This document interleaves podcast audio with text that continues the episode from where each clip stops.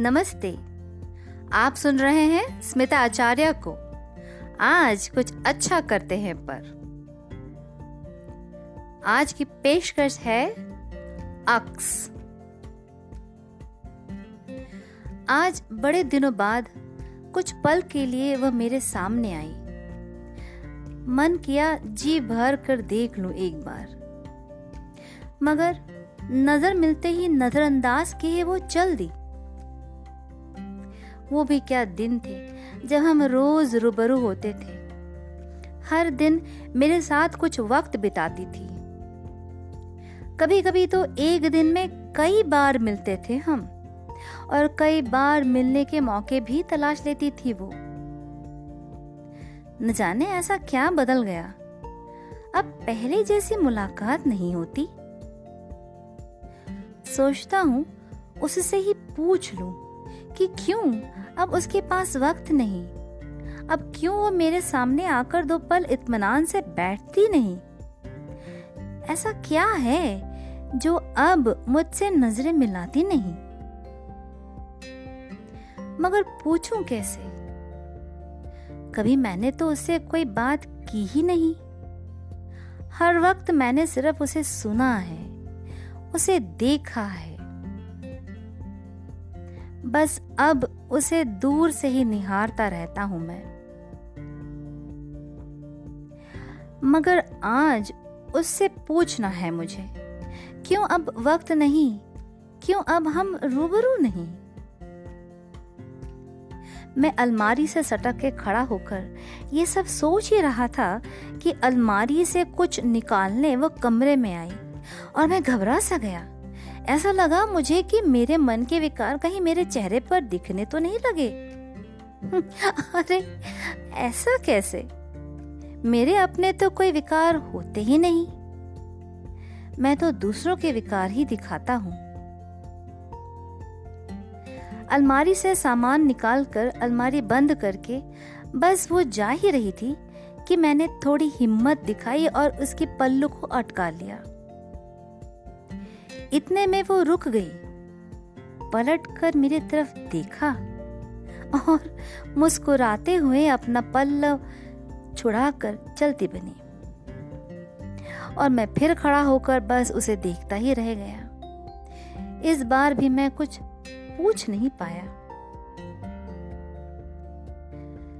कई दिनों से घर पर मेहमान आए हुए थे और वह उन सभी की सेवा में लगी हुई थी। बस आज ही मेहमान लौटे हैं और अब उसने फुर्सत की सांस ली। अब घर पर बस हम दोनों ही हैं। रोज की तरह शाम को नहाकर संध्या आरती की तैयारी करके वह थोड़ी विश्राम कर रही थी। और आज कई दिनों बाद वह मेरे सामने आकर बैठी। उसने अपने गीले बालों को झटकाया तो पानी की चंद बूंद मुझ पर आ गिरी। उसने झट से दुपट्टे से उन बूंदों को पूछा, और फिर मेरे सामने रखी स्टूल पर बैठ गई, और अपने बालों को सवारते सवारते कहने लगी,